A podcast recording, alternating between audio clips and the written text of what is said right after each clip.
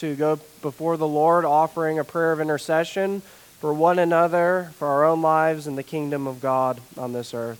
Will you pray with me? Uh, our Heavenly Father, we delightfully come before you in grace and truth, calling upon your name as your own children, as we've heard just a few moments ago in the scripture reading. We, O Lord, are your sons and daughters. We come thus humbly before you, asking of our needs. We pray, O Lord, for our own civil government uh, above us. We think of, O Lord, the mayors that are within the townships around Troy here, where Providence Pres is located. We lift up, O Lord, Mr. Noon, Mr. Risavy, and Mr. Miller as they as they lead in their administrations, uh, Troy, Edwardsville, and Collinsville, and the other mayors, O Lord, within our vicinity as represented in our congregation. We pray, O Lord, that, by through these administrations that you would impress upon them the word of God, the, the immortal moral law of the uh, of your scriptures written even upon their hearts as well as all of our hearts. O Lord, we pray that by their rule, there would be true justice and peace within our townships. We also pray, O oh Lord, for the ministry of the church. We think of our own denomination, the Presbyterian Church in America, our own presbytery, Illiana Presbyterian, the General Assembly that will meet within uh, about a month, O oh Lord, from even now. We pray, O oh Lord, that you continue to bless the Presbyterian Church in America that you continue, even after 50 years of service, O oh Lord, her flourishing, her future, her ministry. We pray that the church would continue to grow with, throughout our nation, but also, O oh Lord, through our agencies throughout the world itself. We pray for Dr. Bryan Chapell, our stated clerk. We pray that you bless his family even on this day and, and that you calm our administrative committee's anxiousness as they plan a historic 50th year of ministry in our denomination. We pray, O oh Lord, that there would be another 50 years, that you would sustain the church of the Lord Jesus Christ as found in the Presbyterian Church in America, and that you would continue her mission well, that you would keep us, O Lord, united doctrinally, relationally, but also with great reminder in the mission that we are called in the Lord Jesus Christ to make disciples to the ends of the earth. We pray, O Lord, for this great church, that you continue to bless it in its ministry. We also pray, O Lord, in this same regard for those who are lost in, throughout the world. We think of those, O Lord, who are deceived by false religions. We think of Hinduism, Islam, Judaism, Mormons, Jehovah's Witnesses, and the many, many, many other pagan philosophies and religions throughout our world who have been deceived away from the truth of Christ. We pray, O oh Lord, that you would even now soften their hearts to the gospel, that you would reveal to them the errors of their own ways, and that you would use missionaries and ministers to preach Christ, O oh Lord, to the ends of the earth, convincing even the hardest nations of the truth that is found within the gospel and the gospel alone. We pray, O oh Lord, for those who are lost. We pray that their those in these religions, their, their influence, O Lord, would would diminish. And in that diminishing nature, O Lord, your church would triumphantly pursue those who do not know you.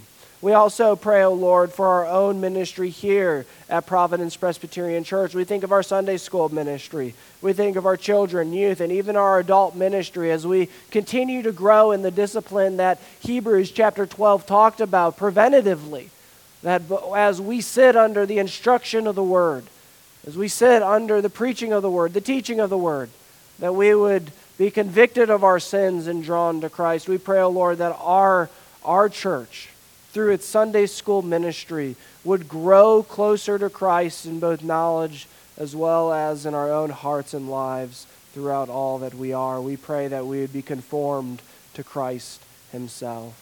And we pray, O oh Lord, for those who are struggling among us, whether it be of sin and rebellion against you, whether it be of physical health. We pray, O oh Lord, for all who are struggling within our congregation. We pray for those, O oh Lord, who may want to be here but are unable to be here.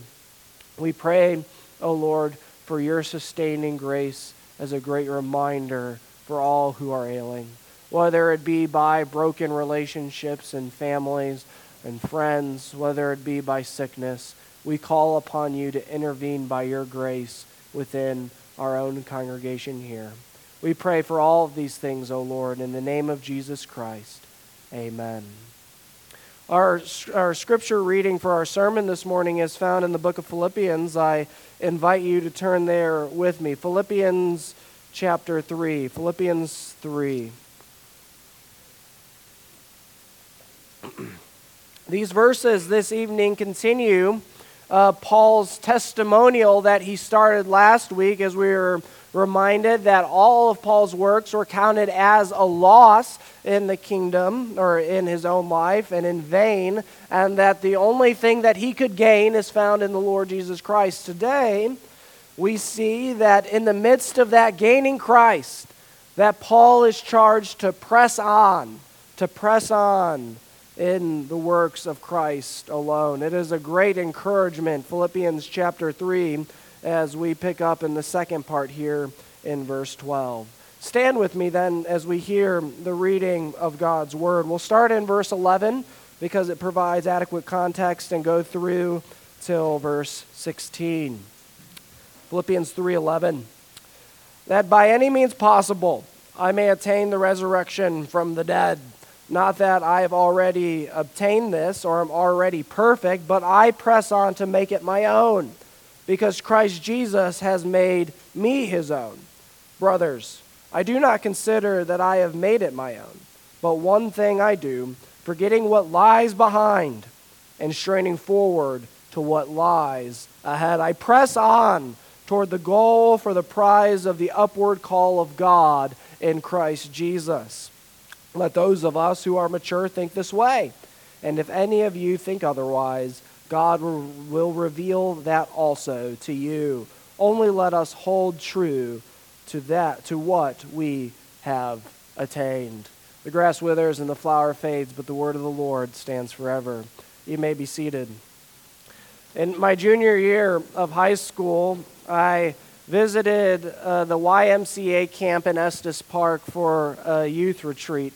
It was like your typical youth retreat that you'd go on. There were all sorts of fun games, all sorts of crazy music and messages. We could do all sorts of things on that compound.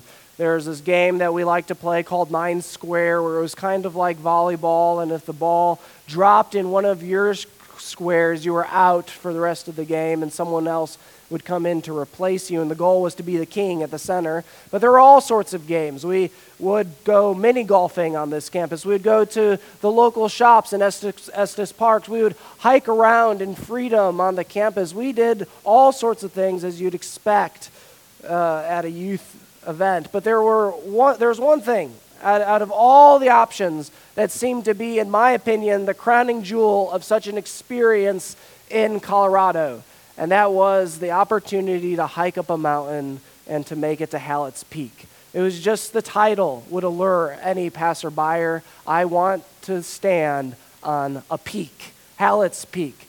But what I did not realize as I accepted such a call and got on the bus early that morning with my sandwich packed and my meal prepped was the laborious nature of ascertaining such a goal.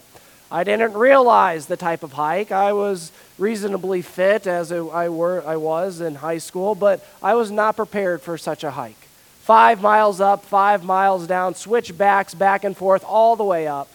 I, in my own pride and zeal, thought it would be wise to stay with the guide, knowing that the guide had made that hike hundreds and hundreds of times, was perfectly equipped and able.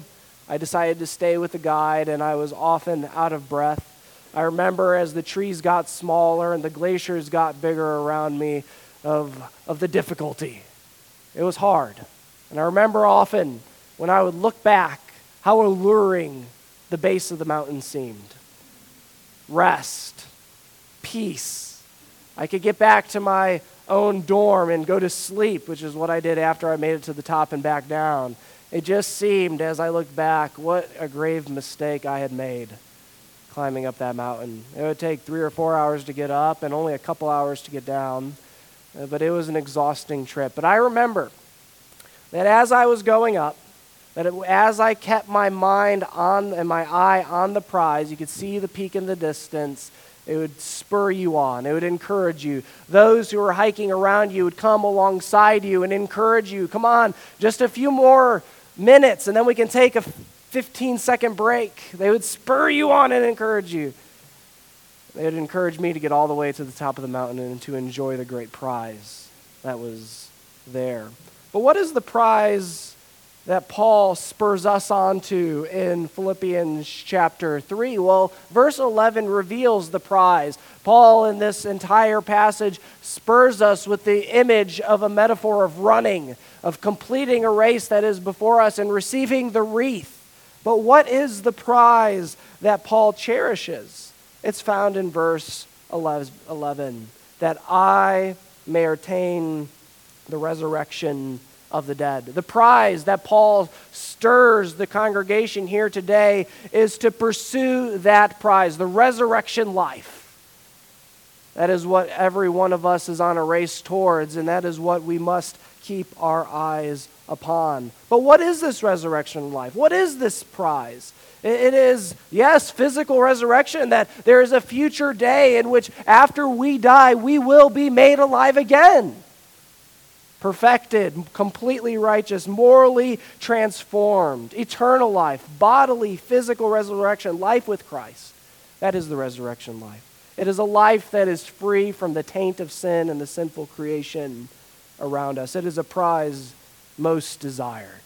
And it is the prize that we have our eyes on in this life as we march forward, as we run the race that is before us. But Paul is no perfectionist. He realizes he is not perfect in this passage.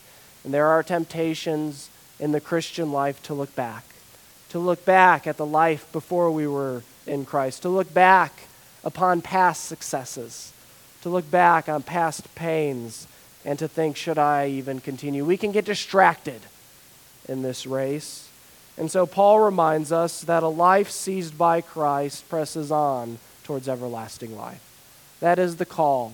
That is the purpose of a passage. A life that is seized by Christ, a life that is made Christ's, presses on towards everlasting life. How does this happen? How does a believer press on towards everlasting life? Well, in the first few verses, we see that we press on by the power of Christ.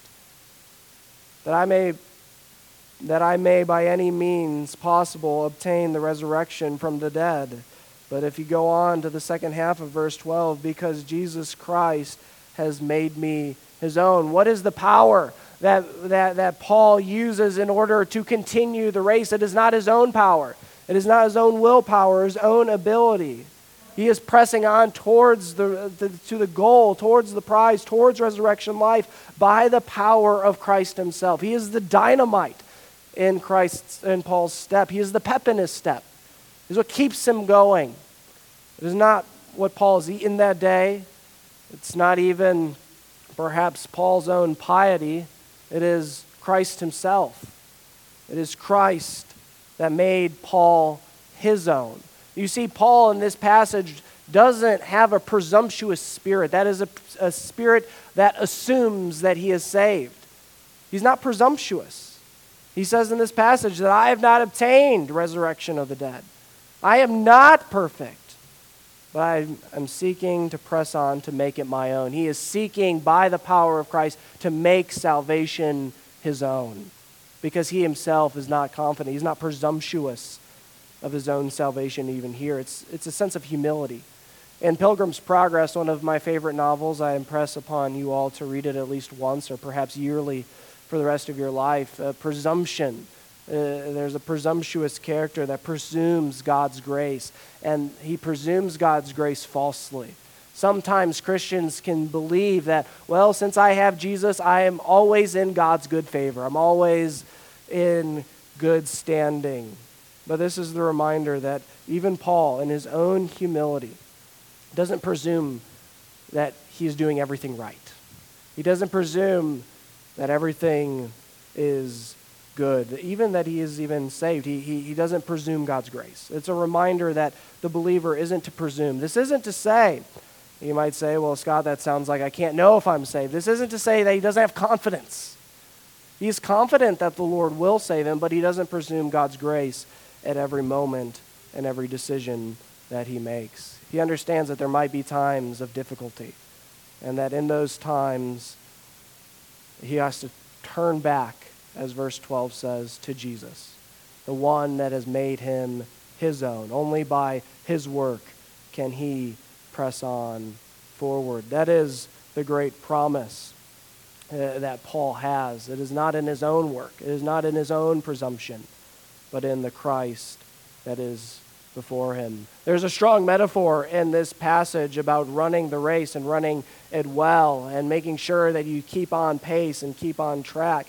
And in Paul's pep in his step, it kind of reminds me of what gets me going in the morning. And if I start any day off right, it is with a cup of coffee. If I get out of bed, I just roll out sluggish. Uh, the first two things I grab are, are my Bible and my coffee. The kids don't eat until I have at least one of those things, and it's not the Bible, it's the coffee. And if, if you know me, that's what gets me going. So it gets me moving forward in the day. I know I have goals today. I must wake up, get ready, come to church, preach a sermon, and so on and so forth, rest in the afternoon. But I, have a, I, I need a gravity, I need a dynamite to get me going, and that is coffee. Uh, when I wake up, coffee, after sermon, coffee, after lunch, coffee, you, you get it. I need coffee. But I always need more coffee because it's never enough. It's the great addiction of the American mind. We need coffee. Well, well Christ isn't like that. He is fully enough. He's fully enough. And it is by his power and work he enables you to continue the race, to continue on in this life, whether you are a young Christian that has just started the race or been running the race for 60 years. He is by the same power you continue on, and you continue on well. If you notice, Paul here reminds us that he is not perfect. You are not perfect. We already know that. But sometimes Christians, as we talked about last week, can misunderstand their role in salvation. Sometimes we can believe that God opens the door for us and we're just charged to walk through it. But, but Paul is reminding us that it is by Christ's work and Christ's work alone. Before Paul even starts the race, it is the work of Christ to make him his own. Christ is the one who seizes Paul. That's a better way to translate verse 12, is not that Christ has merely been made, Paul has been merely made Christ, but that Christ himself has seized him, has made him his own, has called him to himself. He belongs to Christ. And because he belongs to Christ, he can continue. So it's not by our own works at all. You're reminded of Paul's own experience of being seized by Christ. He's seized on the road to Damascus as he is headed to persecute the church, to seek to destroy the church in Damascus. He's seized by Christ quite literally, physically, and he is called to run the race. He seized his heart, and Christ seizes your heart today. As you call upon him in faith, he seizes your desires, and by him alone, you are made to pursue the resurrection life. It is by his work and word in your life. He is the power, the dynamite that projects you forward. So life seized by Christ presses on towards everlasting life. We see it's by the power of Christ that you're able to do that so. Uh, but what are you pressing on towards? We have to talk about that for at least a few moments. We're pressing on towards a future goal.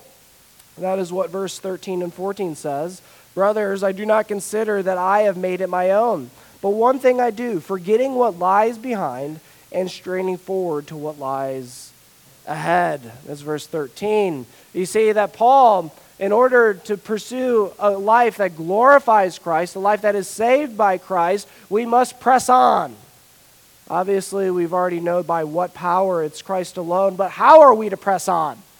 Paul says you are to press on by keeping your gaze forward, by keeping your gaze upon the, the prize, to not look back, but to look forward. Well, what lies, lies behind Paul? What is Paul referring to? In the greater context of Philippians 3, Paul is talking about persecution. That even as he suffers, uh, that in that suffering, he wouldn't be tempted to look back. To look back to what? To maybe his past successes. He's now in prison. Think of the difficulty. If I were imprisoned and shackled, not doing much outside of teaching from time to time, I, I might be tempted to navel gaze and look back of those churches I planted, to rest on those past successes, those past encouragements. Or, or perhaps, even as you draw this out even further, you might be tempted to look back, like Lot's wife, look back just one more time upon the city that she fled. And we see the repercussions of such an act, looking back on our own sin. Maybe you look back, or tempted to look back at your own failures. I'm, I am often drawn in my own mind's eye to looking back at my own failures and keep one up at night quite well. But we're not to look back. Paul is charging us to be grateful for the grace of God in the past, but to lay it aside for the present, looking forward to the future. Sometimes we can even think of churches this way. Uh, looking back at the, when this church was a great church or a better church, we can look back at the good old days. But Paul says to be focused on what is forward, what is ahead of us. Forget what lies behind. Look forward to the prize. I think a great illustration on that, that prize, we already defined it as the resurrection life and what that, that means complete perfection in the Lord Jesus Christ, both morally and eternally. Uh, but, but think of how sports uh, uh, figures, professional sports uh, players, as they look forward to the next season, whether they win or lose, they are looking forward. You think of, of Michael Jordan or any of the GOATs. You, you can add any of the greatest of all times in here. But even when they win, they don't rest on their laurels and dwell in the past. Uh, I, I'm surprised with uh, the, the work of Tom Brady and and the Patriots. I, I, when is enough enough? I would often wonder with a man that has won so many Super Bowls. Uh, but if you talk to Brady after one of those Super Bowls into the next season, what is his focus? It's today, looking forward to this season. Even despite his past successes or his past failures, he's looking ahead. It always surprised me. Uh, sometimes sports figures, uh, as great as they are, they, they can almost know the outcome you think of Michael Jordan and some of his greatest seasons. I mean, he could almost predict the outcome. He betted against himself and got thrown out of basketball. He knew the outcome in many regards for his, his performance, but that didn't stop him from giving it all, his all. You might think that because Christ is the power, that we might become lackadaisical in the work that is pursuing the prize. But like Michael Jordan, like like uh, uh, Tiger Woods, like Tom Brady. It doesn't matter. We, we know, we may know the outcome, but we continue to pursue it with all that we are because the outcome is so desired. The prize is so desired. We are drawn like a moth to the flame to it. We want the prize because the prize is truly otherworldly. You see that it is not on our own, even in verse 14, though, that it is by the call of God. He's the one that calls us up to receive he calls us, and, and, and we follow, we pursue the all that we are. But, but in this own life, I, I might have a, a question for you. Do you ever feel like you're running aimlessly? Uh, do you, do you feel that you are often distracted in the Christian faith and life? Is it just going through the motions? You come here on Sunday, you get your hours fed, we have the Lord's Supper, you go home, and that's good for another week.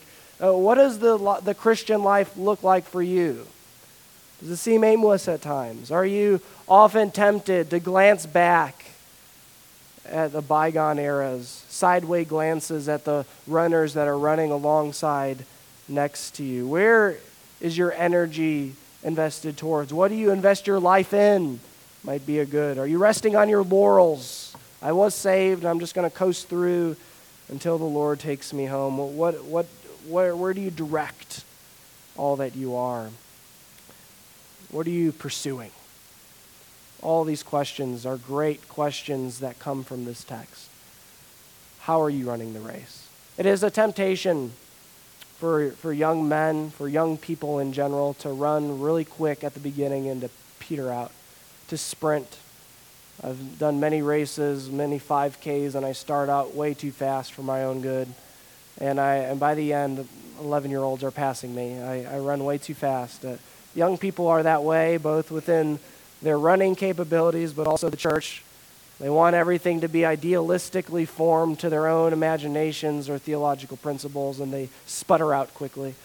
but it's also a reminder for those who are, are more seasoned, who have been running the race for a long time, that, hey, I've neared retirement. It's time for me now to rest a little, to slow down, to take out the lawn chair, and, and maybe to finish the race at some other time, to, to look back, or maybe even to look forward in a way that is even away from his kingdom, to get distracted by vacations, grandchildren, and the ilk.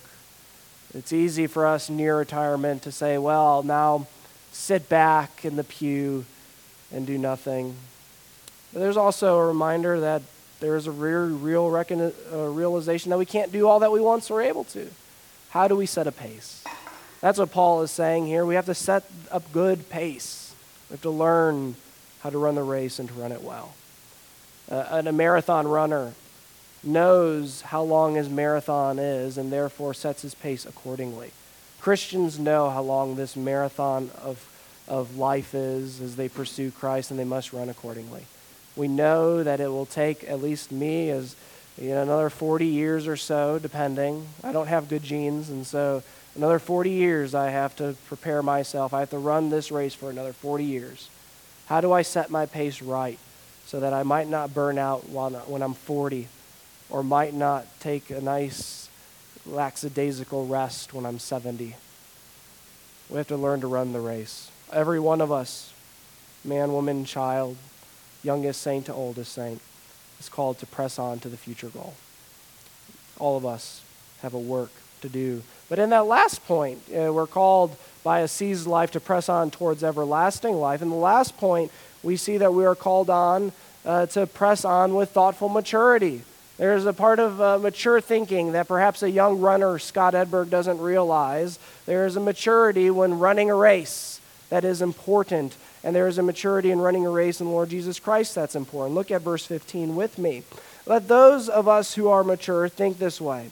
And if anything, sorry, and if anything you think otherwise, God will reveal that also to you. Paul, at the end of his testimony to the church about his own life, turns the mirror around now and shows them their own lives. He seeks to use his life, though, as an example to them.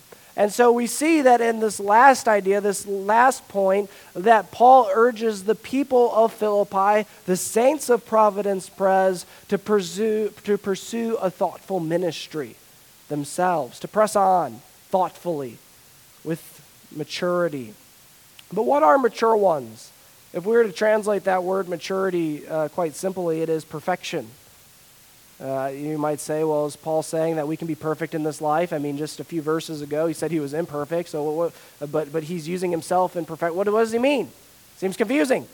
Well, what he is saying is those who are, are mature in the Lord recognize their own imperfection. To be made perfect in the Lord on this earth is to understand that you are imperfect and the Lord is working through you that you will stumble in this race, you will trip, you will look back, you'll be discouraged, but know that the Christian, the mature Christian, the faithful Christian, will pursue, will continue in understanding their, not only their own limitations, but keep their eye on the prize. That even when I fail, instead of navel gazing about my own difficulties and imperfections, I pick myself up and I continue in the race. I continue that's what a mature one does. It can, he continues. But not only that, he doesn't continue by himself, he continues alongside other believers. Uh, Paul is saying this isn't a race that you run alone. The people that you look to the left and right of you are not contestants you are running against, but like a marathon, you're running with. They spur you on, like I was uh, hiking up Hallett's Peak. They spurred me on. I would not have made it to the top if it weren't for the people that were alongside me. I would have turned back. I, I guarantee it. Because there were times in my mind I was so convinced to stop. To stop and to turn around, to cut my losses, to get back down, to rest, to sleep, and to count my failures for the end of time. But it was the people that were around me that said, Scott, you just have to continue. Press on just another 10 steps. Those are the mature ones, the ones that keep their eyes on the prize, and those who keep their eyes on the prize, helping one another, spurring one another to keep their eyes on the prize. Christianity, in other words, is not a, a couch watching religion. You might be tempted even today to go home and turn on the PGA Tour and fall asleep in your recliner. That's what my grandpa does. Uh, you might be tempted to just sit down, relax, watch TV, to enjoy all the great sports. But Christianity is meant for all of us to participate in. I'm starting to realize as I age, the sports that I once loved, I must reserve myself to not play as hard as I once did. And you might be tempted to not play at all then. But that's not so for the Christian faith. As we age, we continue to participate. And in that participation, we continue the work of spurring on one another to the mature prize that we all pursue. But what does Paul say that he has attained in verse 16 in regards to this being thoughtfully mature? What does he mean? Let us hold true to what we have attained. What does he mean by that? It seems that Paul has not attained the resurrection life that he had once already said, but what, is he, what has he attained? Well, he understands the already not yet nature of receiving Christ, that he already has salvation in one sense, but he is continuing to live into it so that he might fully have it later. The already not yet motif is a famous theological framework within the Reformed tradition that understands that while we receive Christ now, the full consummation of that reception will happen later when we die and join him. A great way to illustrate this is with barbecue.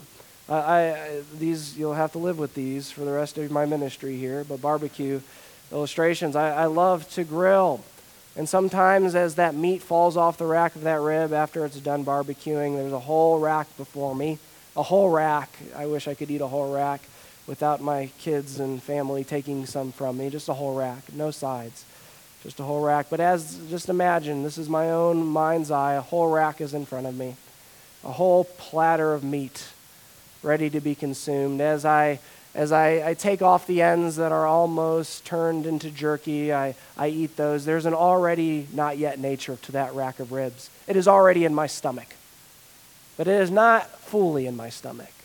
I will spend the next hour or so eating those ribs, and more and more they will be engulfed by my gullet. That's kind of how salvation is. It's like a rack of ribs. Uh, you, it's already not yet. You already have some. You have tastes of, of salvation here set before us, but there is a not yet aspect. You've not consumed all of salvation. You've not taken in all of salvation. You have attained it truly and surely. But you have not yet experienced it to its greatest delight. There is nothing of greater delight than a whole rack of ribs in a man's stomach. There's no greater delight for the Christian than salvation fully realized. That's the mature thought. It is already, but not yet. And that already spurs you on and encourages you to spur others on. We must press on. That is the whole point of this passage is to press on. It's the encouragement that even in the midst of your own imperfection, even in the midst Uh, of being dissatisfied with the work of Christ in your own life now, even in the midst of persecution, even in the midst of, of thinking back to the good old days, you must turn away from those and press on towards everlasting life. I remember when I reached Hallett's Peak, we all packed a little bagged lunch. I think they actually provided it for us. We were high schoolers. We didn't know how to, to pack our own lunches, obviously. And as we reached Hallett's Peak, I remember sitting alone. I, I had abandoned my friends, they were too slow for me. Uh, I, I, painfully made it to the top, I, and I enjoyed a lunch. I enjoyed a lunch and just looked out on God's creation. And, and I remember in that moment passages of Scripture that had been made new from that experience of God's creation. You think of all the passages on the greatness and the majesty of mountains and the immovable nature of them and the Lord casting them into seas. I, all those verses were dwelling up in my mind as I ate my, my ham and cheese sandwich, looking out the mountains in the midst of more mountains, and the prize was worth it. I remember feeling so encouraged by actually making it to the top. And as I went down, though, I saw my friends. They had not yet climbed over the glacier. There was a glacier that had to be traversed. They had not climbed up it, and they were feeling discouraged and even debating the same things prior to one hour that I had debated. And I remember seeing their discouraged faces and pointing them forward. Pointing them forward. The mountain is so close. You are just a mile away. You just have to get up this glacier, and then you're climbing on rocks, and you'll be on that mountain peak before you know it. You're almost there. And in that, they made it. They made it as I came alongside and encouraged, even as they looked defeated. And we are reminded that even here today. Maybe you feel defeated. Maybe spiritually you feel count out. Well, your sights might be too low. For the Christ that saves is the one that enables you to press on to finish the race that is before you. Press on and then receive today as we, re- we receive the supper the grace to tarry on for another season. Will you pray with me? Our Heavenly Father, we thank you, O Lord, for your grace in the Lord Jesus Christ, that we can attain salvation, at least even the taste of it now, today, through the sacrament of the Lord's Supper. We pray, O Lord, that you would confer to us grace here and that you would remind us of the work of the Lord Jesus Christ even today. Enable us, O Lord, to keep our eye on the prize and to press on towards the future goal of resurrection life. It's in Christ's name that we pray. Amen.